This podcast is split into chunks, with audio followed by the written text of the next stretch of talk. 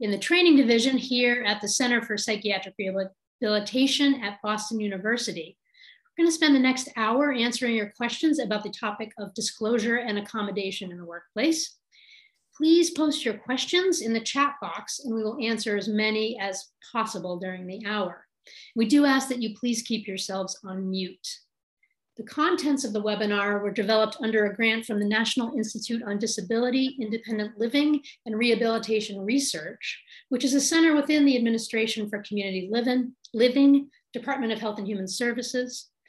And the contents of this webinar do not necessarily represent the policy of NIDILRR, ACL, or HHS, and you should not assume endorsement by the federal government. The territory on which Boston University stands is that of the Wampanoag and Massachusetts people. We offer this land acknowledgement as a way of inviting truth into our conversation over the next hour.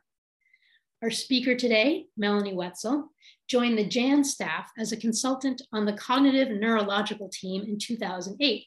She has a 14 year history of teaching and advocating for students with disabilities in the public school system. As a member of the cognitive neurological team, she special, specializes in learning disabilities, mental impairments, developmental disabilities, autism spectrum disorders, and brain injuries. She presents nationally on topics ranging from mental health impairments to conduct and conduct and performance issues, learning disabilities, ADHD, brain injuries, and more. She's a certified brain injury specialist and completed a graduate certification in career planning and placement for youth in transition. And now I'm going to pass it over to Melanie, and she's going to talk a little bit about Jan, and then we'll we'll go right into your questions. So, so take it away, Jan. Uh, take it away, Melanie. Okay, thank you. Thank you. So JAN stands for the Job Accommodation Network. We generally refer to ourselves as JAN. It's a lot easier to say. Our website is ask, A-S-K-J-A-N, J-A-N, We have a huge website, easy to maneuver, um, information, lots of information. We have an A to Z of disabilities. Uh, you'll see in the in the um, menu on the front page, the home page. That's probably the easiest, best resource that you will find. Uh, you can find information there by disability, by um, limitation. So if you don't know if it's not anxiety disorder, if it's not depression, you just want uh, accommodation ideas for memory or concentration, then you can go there and look those things up. Um, Jan is a free, confidential consulting service. Uh, we, you, when you call, uh, you'll get a PA. Right now, it's not really working that way. I probably shouldn't have started out that way right now we're all working from home still. We, we've gotten a new phone system. It's not really up to working exactly the way it used to work in our office. So you can call and leave a message and someone will get back to you. Our process is to get back in touch with people within 24 hours. And we've been able to do that clear through the pandemic. Um, if you want uh, immediate attention and, and, an answer, you can get on our chat. There's a red box on our homepage that says live chat. Click on that and you're right in there. You can get answers to your questions that way. We have a Jan on demand, which is a, a, like a form that you can answer questions to and send in as an email, and then we send you an email back. And that's really good uh, because the more you information you give us, if you answer specific questions, the more information that we can give back to you. And when we say confidential, we do have a database we keep information in. You can call as anonymous. Uh, you can contact us as unknown, or you can contact us with your name. It goes no further than our, our database. And that way, if you call back repeated times, we can find that information. We can look at what we sent you. We can look at what we talked about. And so we can keep that kind of a, as a running record. Um, we are a nationwide service. Again, it's free. Call once, call 10 times, it's free. And we're all specialists in different areas. So when you call or contact us, your inquiry or question will be sent to the to the right team. We have a motor team, we have the cognitive neurological team, we have sensory team, and then we have a self-employment team. So your question will be sent to the team that it applies to. And then as consultants, we have specialties as well. So your question goes to the specialists on that team so that you get the best answer that you can get. If you have accommodation questions, if you have ADA question, we're not a legal service. We cannot provide legal information. Um, we're, we're a project through the Department of Labor, uh, the US Department of Labor, um, through the Office of Disability Employment Policy. And um, but we're not a legal service. But we can provide you with information. And if we don't have the information, we can refer you to someone who can help you. So that's Jan in a nutshell. Excellent, thank you. Just want to remind people if you have questions, please post them in the chat box. Um, our first question, Melanie, can you talk about anxiety and how that plays into the return to work for people who've been working from home and are now, now required to go back into the workplace? Sure, that's one of our major uh, topics of questions. Um, you know, a lot of people have anxiety. A lot of people have been able to manage their anxiety, maybe not even disclose that to an employer until the pandemic hit. And that maybe caused enough disruption in our lives that people who were able to manage their symptoms by themselves maybe are not able to now. And working from home, that was beneficial to a lot of people um, you know, for lots of reasons. You can control your environment, you know, I mean, to a degree, you can control your environment, the noise, the light, the people. Um, you know, it may limit your social interaction at work, which for people with anxiety can be really helpful. Um, and so once employers are calling people to go back to work, one of the things we've, we've tried to really emphasize is that it's not a one size fits all. Um, different people need different things when they go back to work and accommodations should always be provided on a case by case basis uh, you know three people can have anxiety disorder but they need different things in the workplace. And depending on their job and what that environment workplace environment's like it, it can vary greatly. Um, you know we have questions like the employee says to their employer or their supervisor you know i'm, I'm really stressed about coming back because of the pandemic. Um, I have anxiety disorder. I'd like to talk about that. And the employer says, well, you know, we've taken every precaution we can, so it's safe for you to come back. Well, for that employee, it may not be as safe as they would like it to be. Or maybe they need to know exactly what the employer's done to provide those uh, assurances of safety. And so the employer really needs to have that interactive process, that dialogue with the employee to find out what is it that, that you need to make you feel safe? Here's what we've done. Here's how we can assure you that you're safe. Tell us your concerns. You know, is, is something that you need beyond that? And they may be able to work that out. Some employees are still going to be able to work from home as an accommodation. Just because everybody's called back to the office doesn't mean that an employer can't accommodate someone with a disability and mm-hmm. allow them to work from home or continue to work from home. Now, one of the things that we discovered over the over this time was you know people were sent home quickly in a hurry without a lot of preparation and maybe they weren't able to do the, all the essential functions of their job and that was okay for a limited time. But now the employer may need them to get back to work so they can do some of those essential functions. Um, under the ada employers don't have to remove essential functions. They can but they're not required to and some of them did for this period where people were at home because they couldn't do certain things. But just because they excuse those for a short time doesn't mean that they're excused permanently. Mm-hmm. And so that's that's an issue to talk about. That maybe the person can go back into work one day a week or two half days a week or something like that. And, and that's a negotiation. They can talk to the employer. They can they, if they know what those tasks are, and the employer can figure out how often they need to be there um, you know, if they're essential functions, the person probably does need to be doing those because the employer doesn't have to remove those. But marginal functions, maybe could be moved around and switched between employees and, and maybe traded off so that, you know, I can do these things from home and somebody else can do some of my things while they're in the office. Great. And, and that's kind of a nice segue to, to the first question in the chat box. Is there a standard process for requesting accommodations or does it vary from workplace to workplace? Well, under the ADA, there's no set way. It, the ADA just requires that you disclose your disability, ask for an accommodation, And if the employer requires medical documentation, then you provide that medical documentation. There are no official forms. You don't have to use official language. You don't have to say, I, I have a disability and I need an accommodation. You certainly can. And, and we, we recommend that you put that in writing. If your employer has forms, it's good to find out from HR if there are specific forms that you need to fill out. Mm-hmm. If there's medical forms that your doctor needs to fill out, um, if not, you can start with a letter. We have a sample letter on our webpage. It's just simple. Um, and we would we would suggest saying, I need an accommodation due to, uh, you know, uh, anxiety or disorder. That's a good way to start, but it can be very simple. You can say it in, in verbally to an employer, but we would say that you would want to follow that up in writing just so that you have the documentation um, that you did disclose, you did ask for an accommodation at that time. It can be as simple as saying, Hey, I'm, I'm having difficulty getting to work on time because of some medication I take. Can I talk to you about that? And that triggers to the employer, puts them on alert that, Hey, somebody's asking for something related to a medical condition.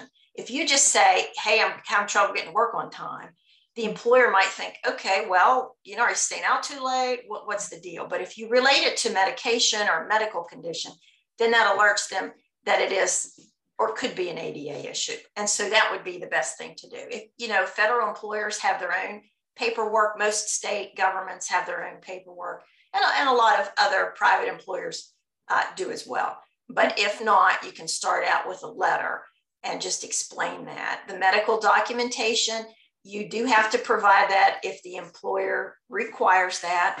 Some employers will say, well, you know, if it's something quick and easy, we don't we don't get medical information. We just provide that to all employees. But if it's something that's more costly or more involved, they might uh, want to get that medical information. So be prepared to provide that.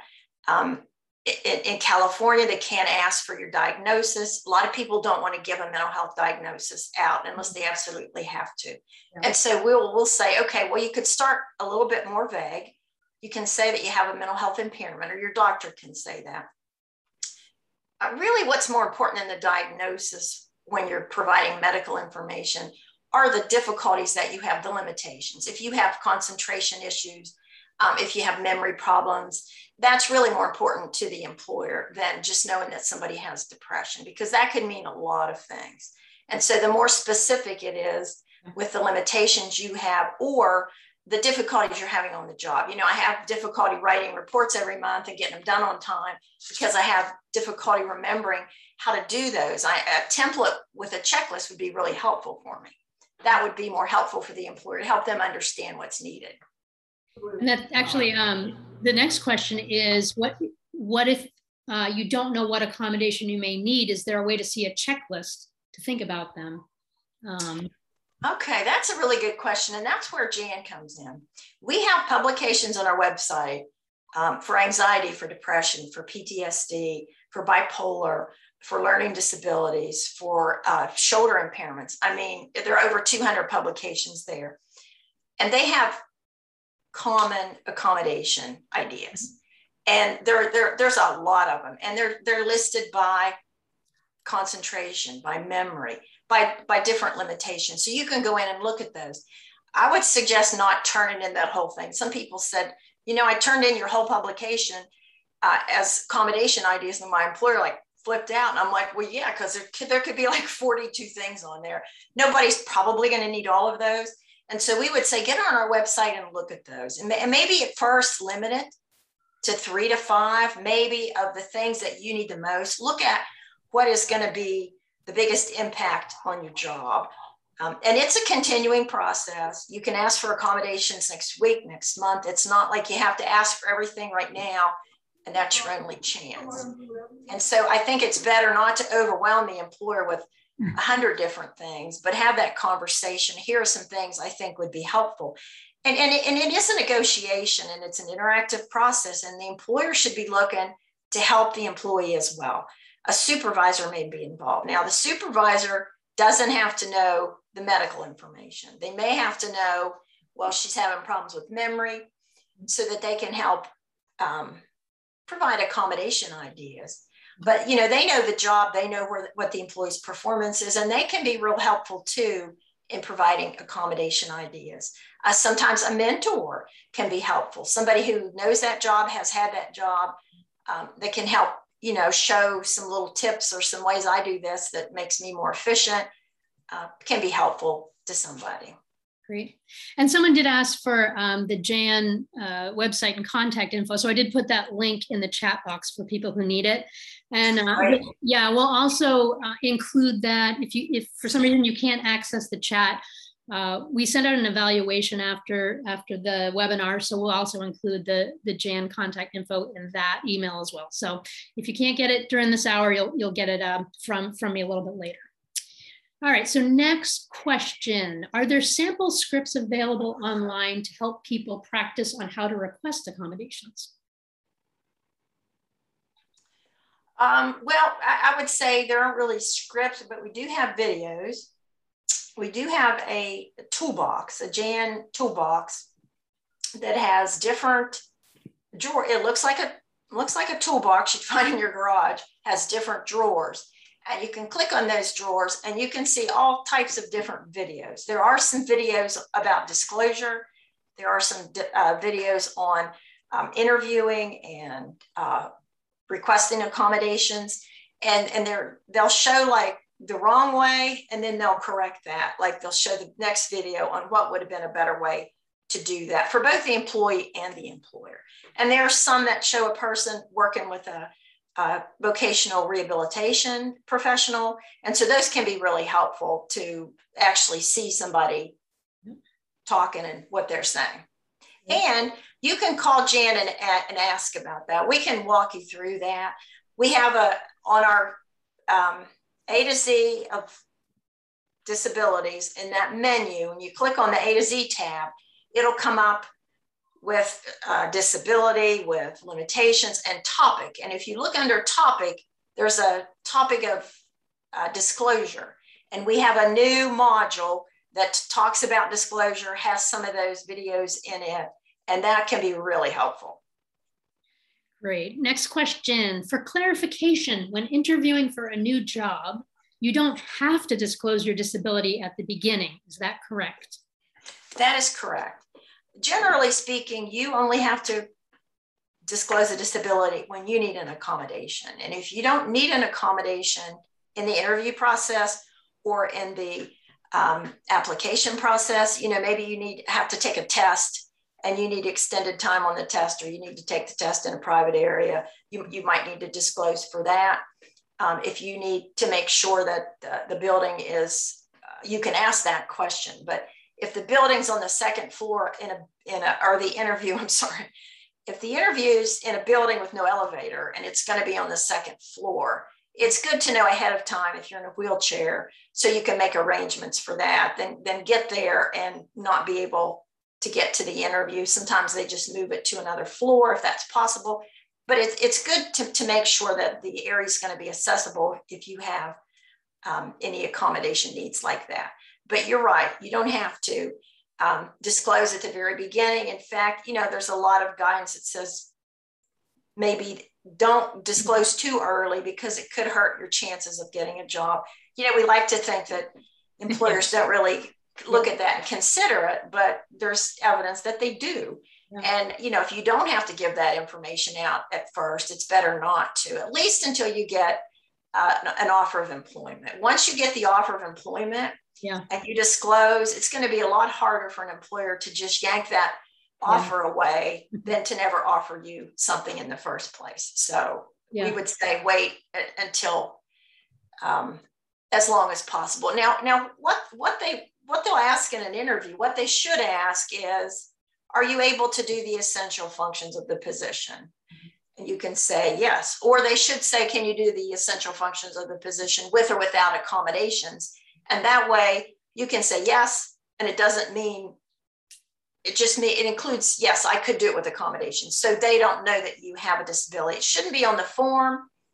You know, it shouldn't be on a form where you have to list a disability mm-hmm. um, so that they don't know that at the beginning.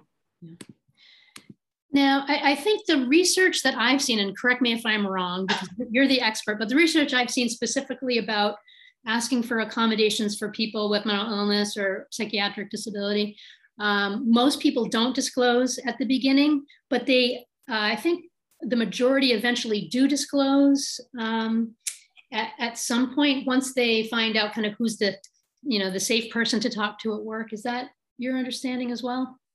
Well, I, I think generally, yes, there are people we find out that have had such a bad experience that they never disclose and they'll end up losing their jobs because they don't want to ask for an accommodation. Yeah. Uh, yes, that's true. And, and, you know, people will call us and say, should I disclose or not? And we can't really tell you yes or no or when to.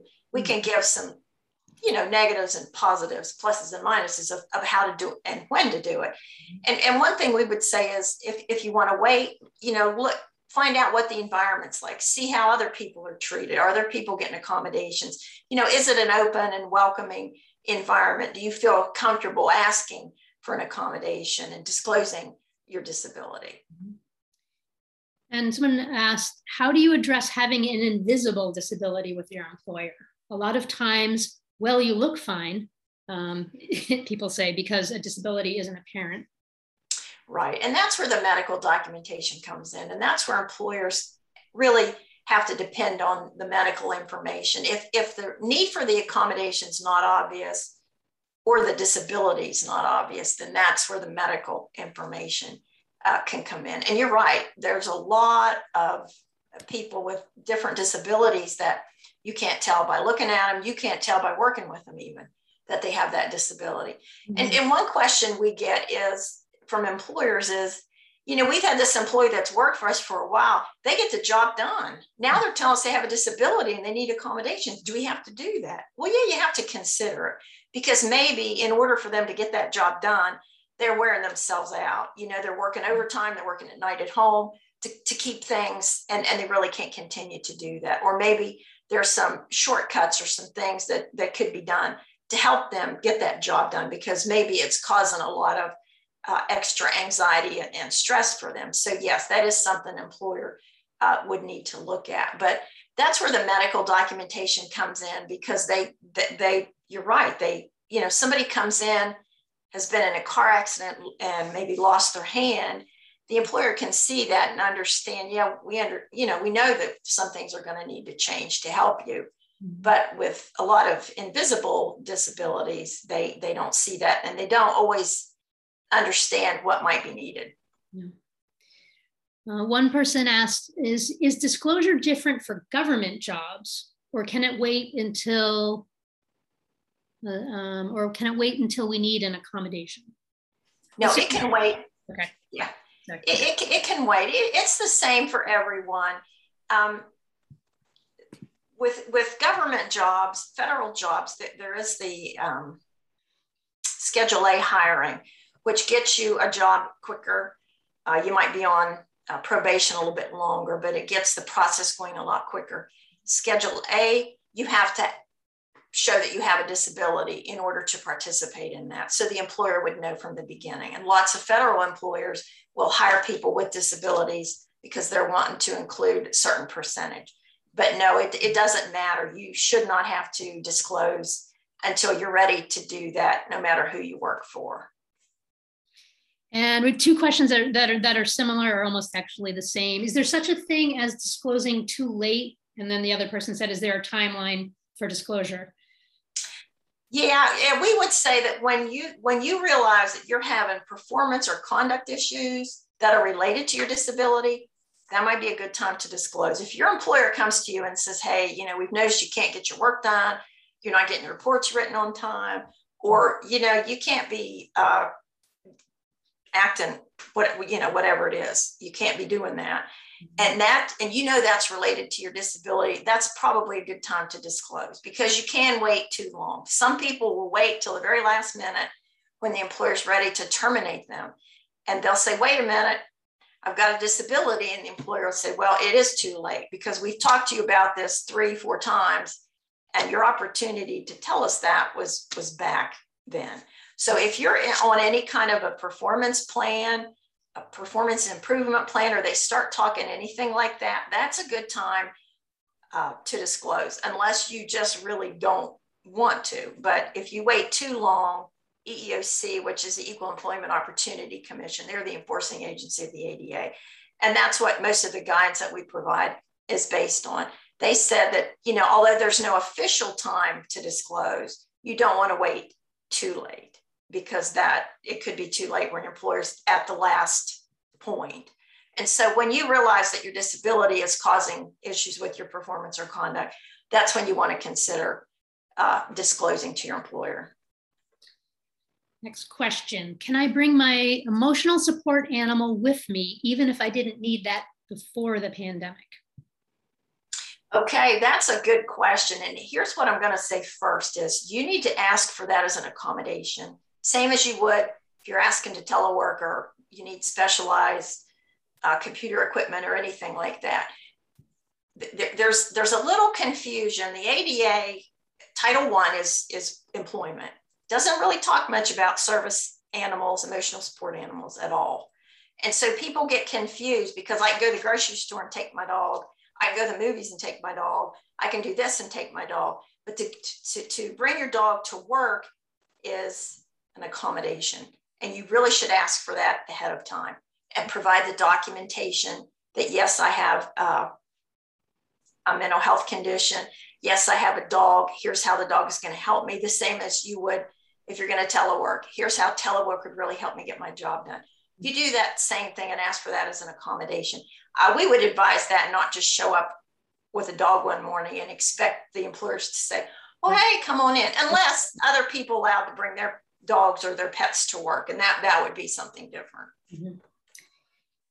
If someone has both a physical and mental health disability, would requests for accommodation that be best done separately or together? That's a great question. That, that is a good question. I, I would say you could do all that together. Um, you could just maybe even put it on, you know, um, that's a really good question. I, I, would say as long as it's clear what you need for what, you know, if your physical needs, your uh, mental health needs, just so the employer understands what, what the disability is, what the limitations are, why that's going to help you in your job. I, I would say you if and if they overlap some, um, that would be okay too. I, I would say just is so it's clear as possible to the employer what it is you're asking for and why is what would be most important. Can my employer put me on leave just because I cannot wear a mask and they are requiring all employees to wear one?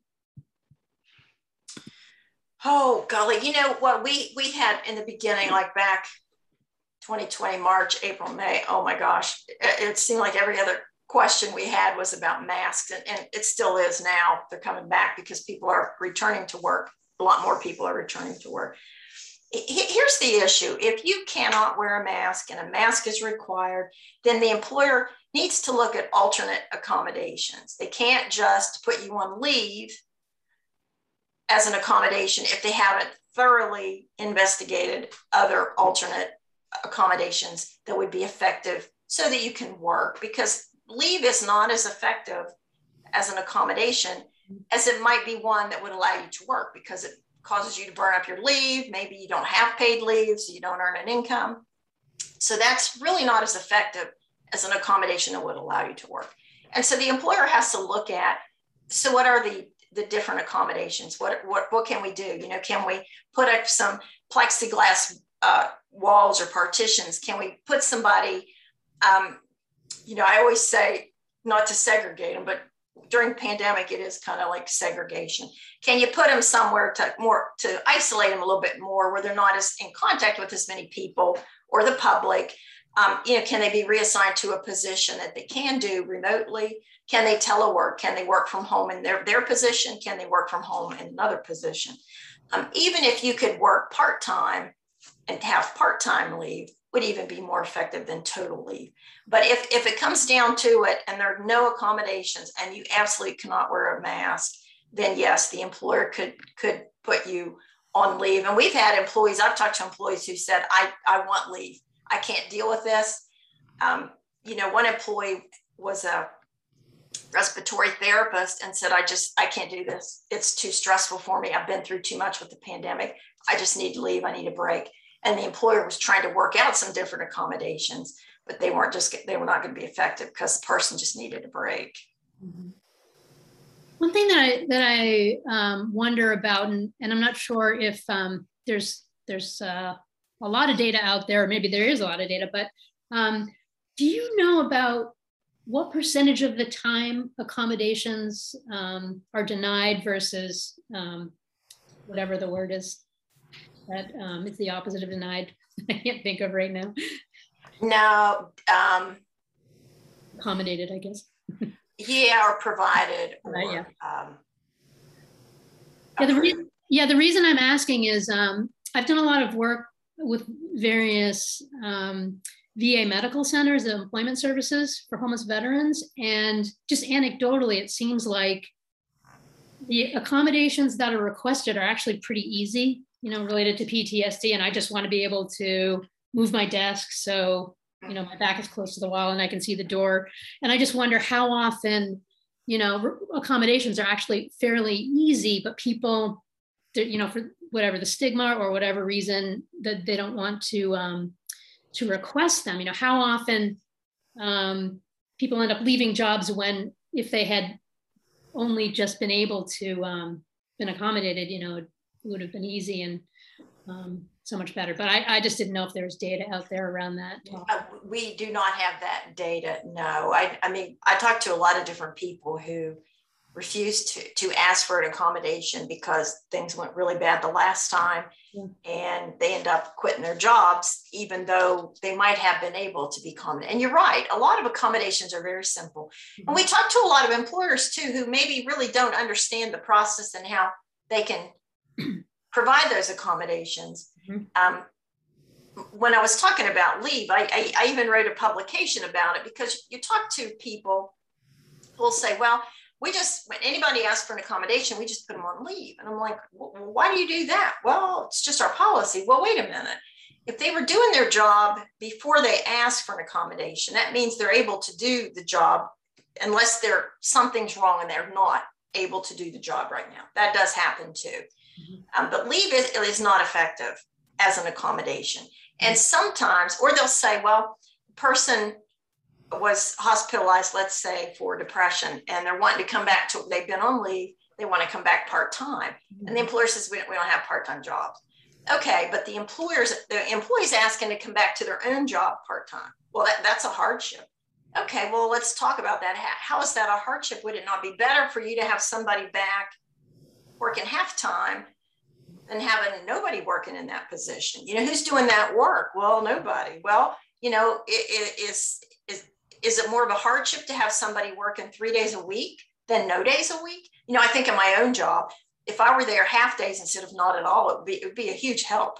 You know, and so it's really important for employers to understand and, and really think through because I think sometimes they have new people that are appointed to positions that maybe don't really understand accommodations. Mm-hmm. Like some employers will have an ADA coordinator who has another job.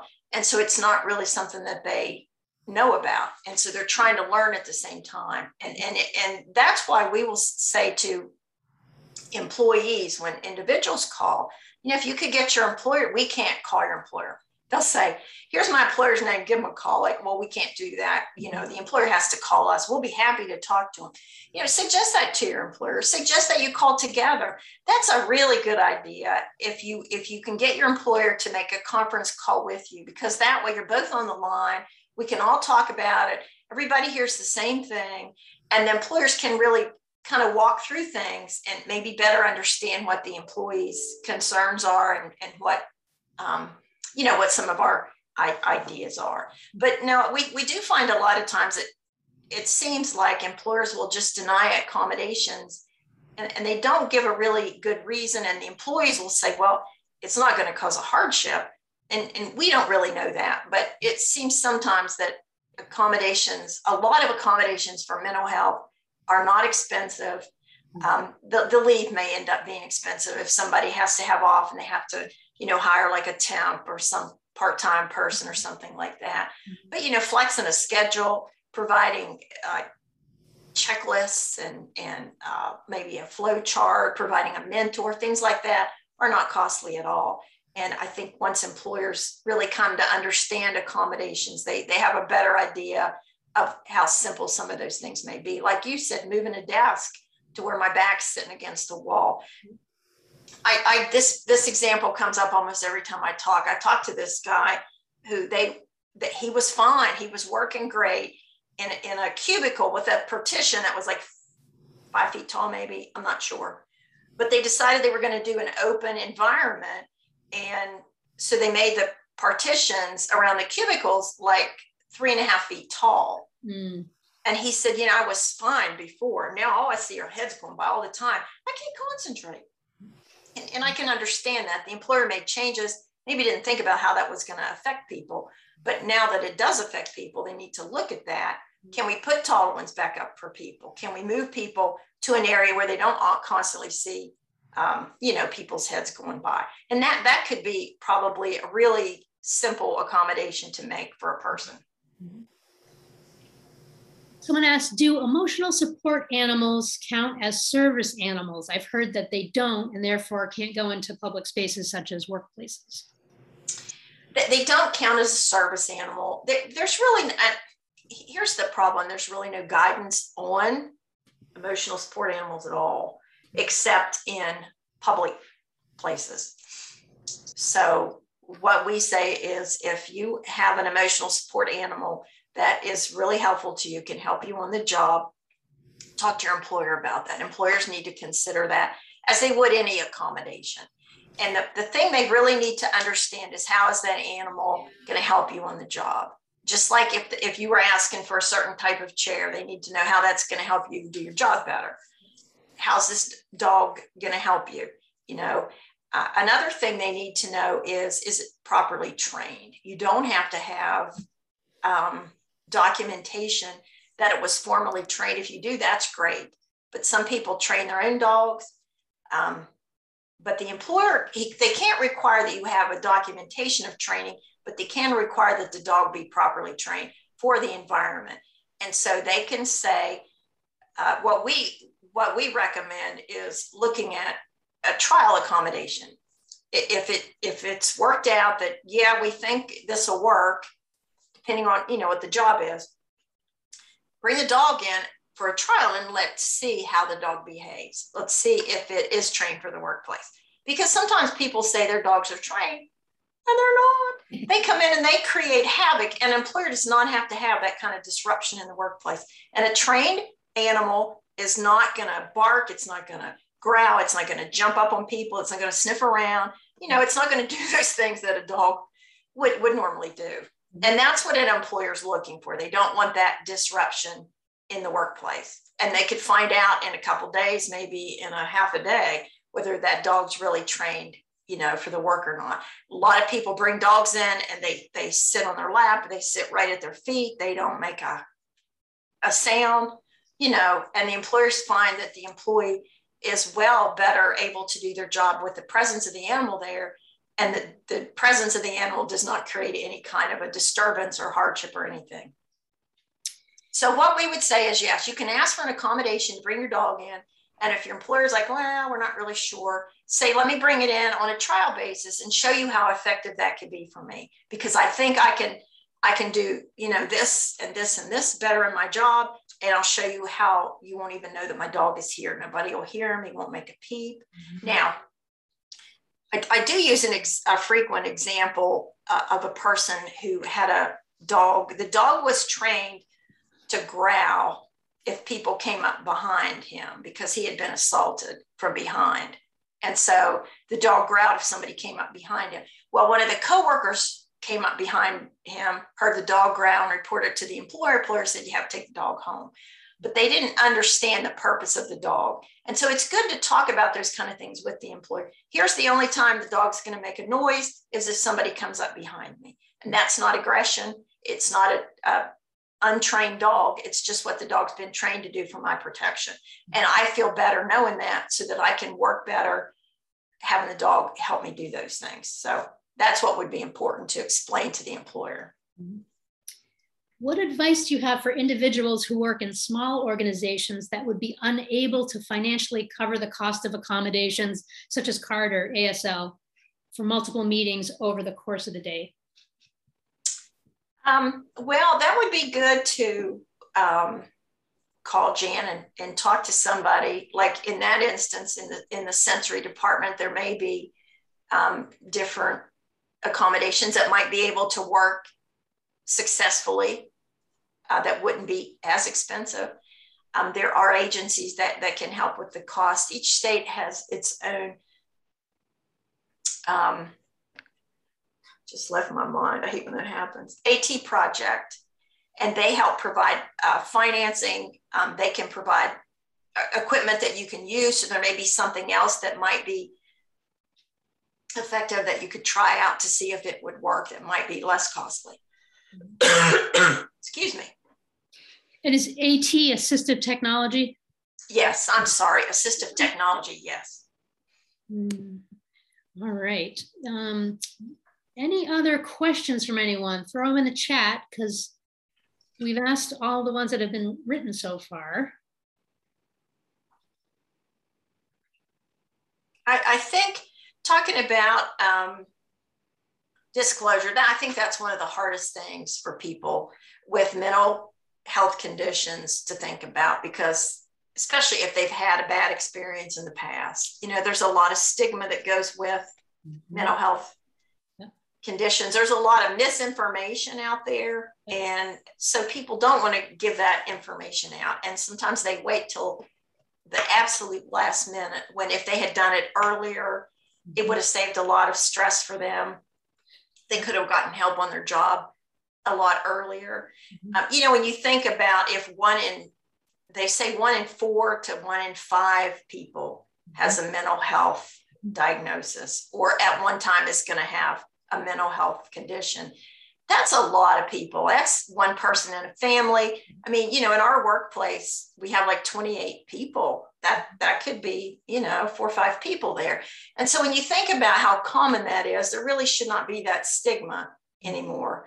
And now with because most people would would know somebody or have a family member and would be better understanding of that if if someone were to disclose. And now with COVID, you know, we we just everybody's got stress. And, and I don't mean that like people who have mental health conditions are going to have really exacerbated stress with a lot of the things that happen during the pandemic. But we, we've all been affected by stress. So we think if I'm this stressed, then somebody with an anxiety disorder could be a lot more stressed than me. And we need to look at that and, and help somebody.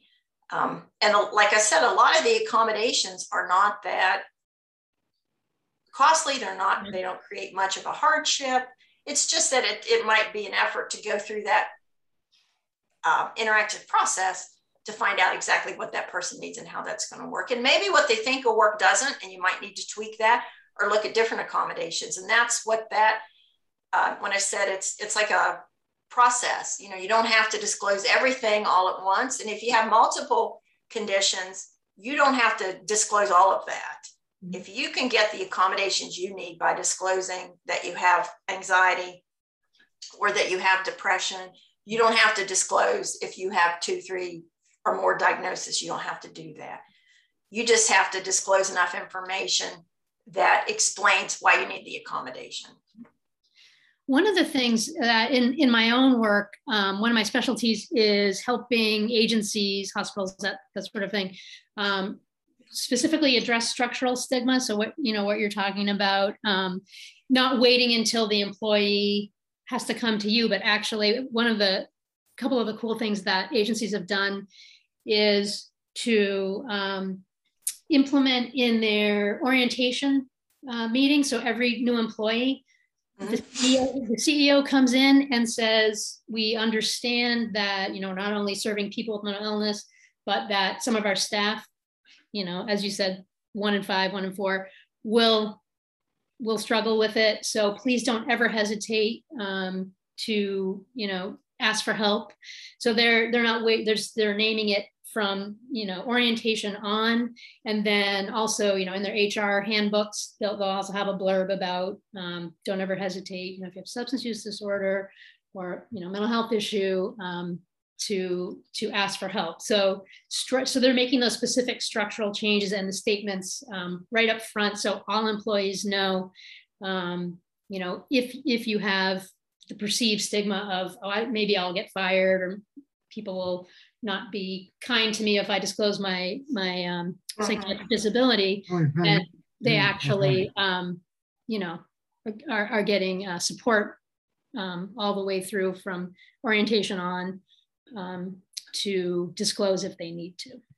Right. And, you know, a lot of employers too send out um, notices with, uh, used to be with a paycheck. I don't know that anybody actually gets a paycheck anymore, but it's, they send it out through like e-news and, and just uh, blurbs or whatever they, they send out to employees that, that talk about, you know, if it's mental health awareness month, um, different autism awareness month, do things like that, talk about issues so that people feel like, okay, they're going to understand this because they're talking about it. And I think the more that they do talk about that, you know, stress if they have an EAP program, which is an employee assistance program, stress that. What, what services the EAP can provide to people and how that can be helpful so that people know that they have a resource to go to when they when they need help. Mm-hmm. One person is asking, what if your employer says your accommodations would be too expensive? Being blind, the computer programs I need may be seen as too expensive. Well, um, if, if it's really a hardship for the employer, then they can look at alternate accommodations. And so that's where Jan can come in uh, to help as well. Because maybe there are some, some um, different things that could be helpful. And I, I don't know, I'm cognitive neurological team, not the sensory team. But the employer can't just say, no, it's too expensive, we can't do it. What they would say is, we don't think we can provide this for you at this time. Let's talk about is there something else we can provide? How do we help you if we can't provide this for you? Um, and, and so that process should continue and look if there are alternate accommodations, if there are other ways to get that um, assistive technology, if, if, if like the state, your state project can help with that. Okay, well, looks like we do not have any more questions. And so um, just to remind people, I will be sending out a, a survey about uh, feedback about this webinar. And, yes? I'm sorry, I just wanted to mention that we do have um, someone who has raised their hand. Um, oh, and just okay. put it down. Okay. Um, like, I have name and all I know what we're talking about me. I have name and I don't know what we're talking about. Yep. So, um, so he was he he uh, joined us late and is I think is asking about what the theme for the call is. Oh, okay. Yeah. So so um, this this we actually did record it. So um, you can check out our website. We're going to be posting what you missed, um, but we were talking about um, the the topic of um, accommodations and disclosure in the workplace. And so, yes, I will be sending out uh, a survey and I'll also include uh, my specific email address. It comes from Eventbrite, but I'll add my email address. So if anyone has any questions or trouble accessing the, um, the video of this, just shoot me an email and I'll help you out. I would love to thank Melanie Whetzel for her expertise today, taking the time to join us. And a big thank you to Melody Reefer for uh, tech help today. And um, we will see you all next time um, in a couple of months. I think we're going to try to do our next topic on supported employment programs because we got some questions about that um, recently. And so, so look for that in the next couple of months. And thank you all for joining us. All right. Thank you. Take care.